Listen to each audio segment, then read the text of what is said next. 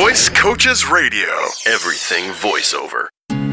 Hello and welcome once again to Voice Coaches Radio. I'm Warren Garling. And I am Chris Charling. You know, I'm not sure, Chris, if folks realize that you've been on every podcast we've done since we started this over 5 years ago. What do you mean? Because you do the intro. That's your voice. Yeah. I mean, you did everything voiceover. Yeah, you did that. Oh, did you do that before you left here and then came back? Yeah. That was like, oh my, wow. Well, so that's from like 2009. No, I wasn't here then. So you must have done it before then. So 2008. Before we started doing the weekly podcast. Oh, yeah. Because I did that when John was doing the podcast. There you go, yeah. Because that was why it was there. So that's, wow. That's crazy. That goes to show you, if you get the right voiceover gig, it can go on for years. Wouldn't it be nice if you had a dime for every time we played it? That would be cool. Yeah, I would have like, what? About 265 dimes. So that would be like $2. I could buy like milk at an elementary school. Well, anyway, it's nice to share that with everybody because, again, it doesn't sound like you. Yeah. It's processed a little bit, but it's become our signature, obviously, our intro. Mm-hmm. So we've got some questions today. Thank you very much to our listeners who send these questions in to us. It really does help Chris and I both sleep a lot better. It's so, like, not having to actually work on this podcast is the best part of doing it. So we're going to start out with that, and then we've got a little tribute at the end of this podcast of somebody that we just found out passed on. So let's talk about the first question, or actually read the email about the first question from our friend Keith in Malta, New York.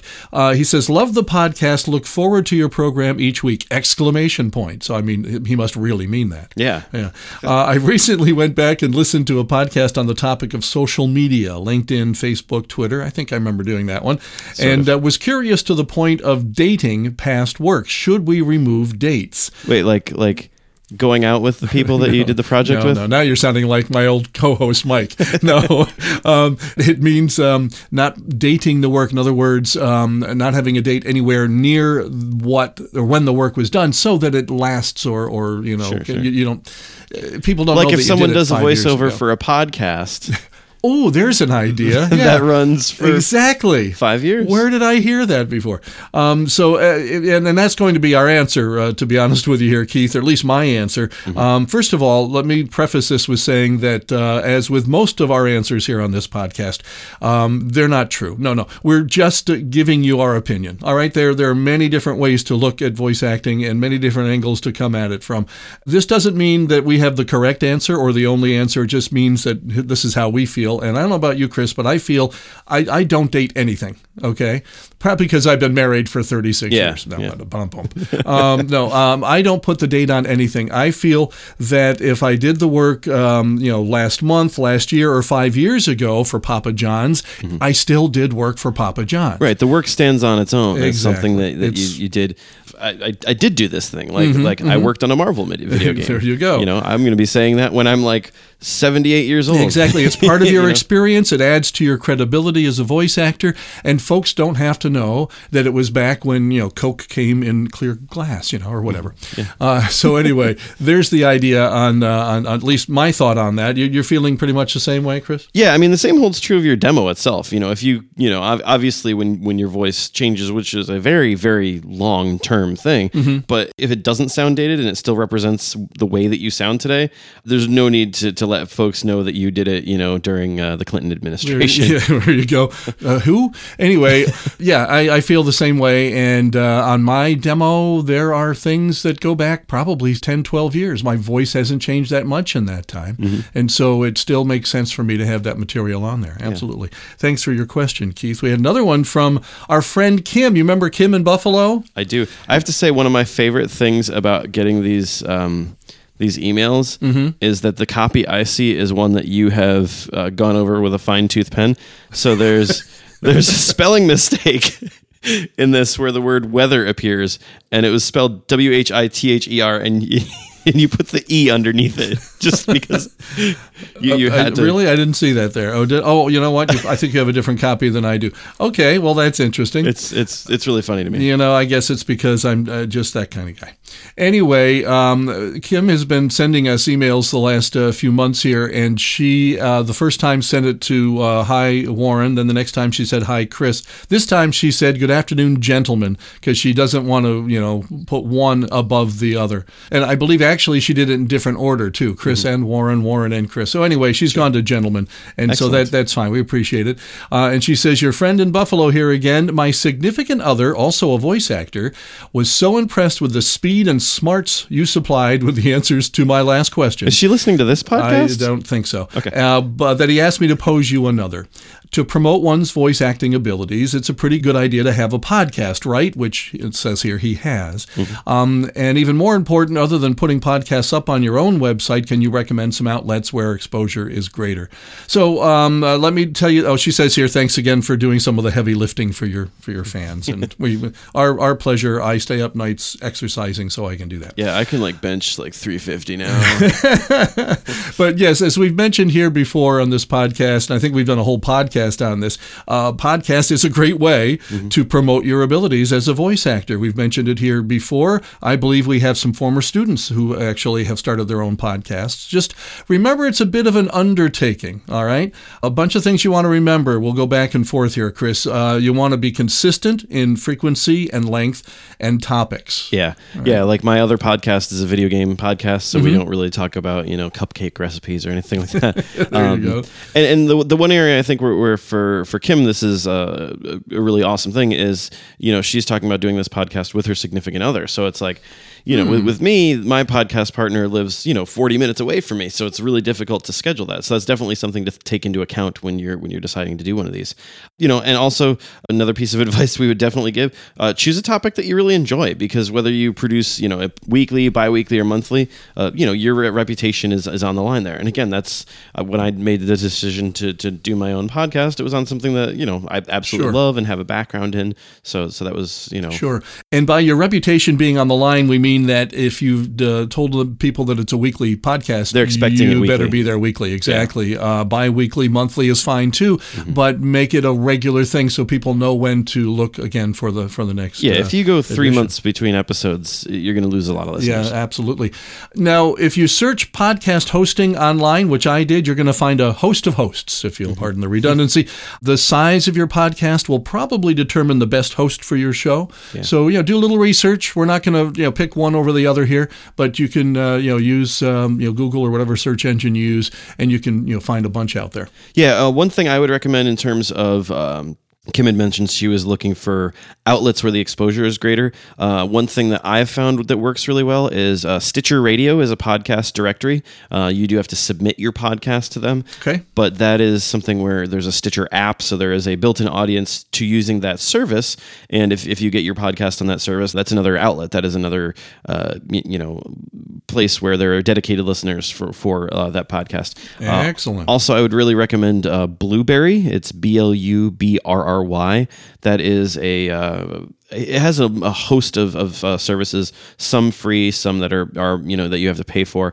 But one of the ones that we use is one of the free services that I really like for my podcast, which is stat tracking. So you can see how many downloads your podcast had, how many of them were unique, what platform people are listening on. So you can see, okay, if most of the people who are listening to my podcast are listening on, their iPhones, or if they're listening through Windows Explorer, or if they're listening through iTunes. Or where they're listening, so that can help you really tailor your message to your audience and say these are the people who are listening. Sure, and as always, promote it through traditional social media as well. You got to let people know where you are and how often you're there and what you're talking about.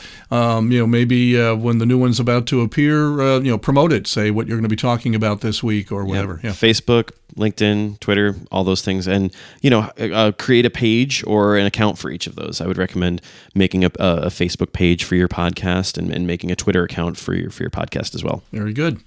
We also heard, and thank you again, Kim and significant other. Not identified here. Scotty and can we make up a name for significant other? Yeah, sure. We'll call him George. I'm gonna call him George. I will go with George. Okay. I was trying to think of like some like awesome like Greek mythology name. It just didn't come fast enough. How about we call him Herodotus? I like that. Okay, Greek. He was a historian, I believe. Oh boy. So I don't know why, but it just seems like another whole podcast area for you there, Chris. And finally, we heard from Scotty in Bailey, North Carolina, and he asked Chris this question recently about the pay scale differences between audiobooks and commercial work. He wondered if you would normally charge more for audiobook work than commercials. And my immediate response would be that I actually charge a bit less hourly for longer projects, as they require a bit of a different skill set than your 30 or 60-second commercial. On the commercial work, you're going to do multiple takes. All right, that's just expected. But usually you move a little more quickly through page after page with the narration that you're doing, just correcting any missteps that you have along the way. So when I've gone back and looked at the hours I've spent on a project versus what I told them I would charge them, it usually turns out that I'm probably maybe not 50% lower, but certainly a certain percentage lower hourly than I would be in commercial work. Sure, yeah. I think it's also, definitely fair to the client, right? Where if you're charging, $150 an hour for your services, and how long is this audiobook going to take? Well, yeah. A long time. Exactly. And what I do is usually some sort of extrapolation where I figure out how many hours I think it's going to take, and I multiply that times my usual hourly, and I look at that and I say, is that fair? And it usually isn't. I usually roll it back to nice even. And you can communicate that to your client as well, too. I think that's really good to say, hey, here's what my usual hour is, but in fairness to you, I think that, I want to make sure that this isn't costing you an arm and a leg, so I'm going to do this. Right. Works for good feeling between client and professional, and it also lets them think, well, maybe this is the guy I want to use next time around, guy or girl I want to use next time around. Yeah. Right. All right, thanks, Scotty, again in Bailey, North Carolina, for that. We want to wrap up this week with a little tribute to a gentleman that you wouldn't really call a voice actor, but boy, what a voice! This man, for 96 years on this earth, and for many of those years, thrilled us with this voice, because he started as a young man. And his name is Don Pardo, and you probably read recently that he passed, 96 years old. He literally introduced television viewers to some of America's biggest stars and soon-to-be stars, because he was the longtime announcer for Saturday Night Live. That's where you know the name and the voice. Yeah, I mean, that's so iconic. It's Saturday Night Live. Just terrific. That's pretty close. I like that. His career actually began in the radio age. He was a radio broadcaster and continued, believe it or not, through the end of Saturday Night Live's last spring show, their last live show last spring. Yeah. So at 95 and a half or 96 years old, the man was still working and doing that work. 38 seasons, only missing season 7. Season 7. So don't watch season 7 when it comes up on TV. It's not worth it without him doing the introduction.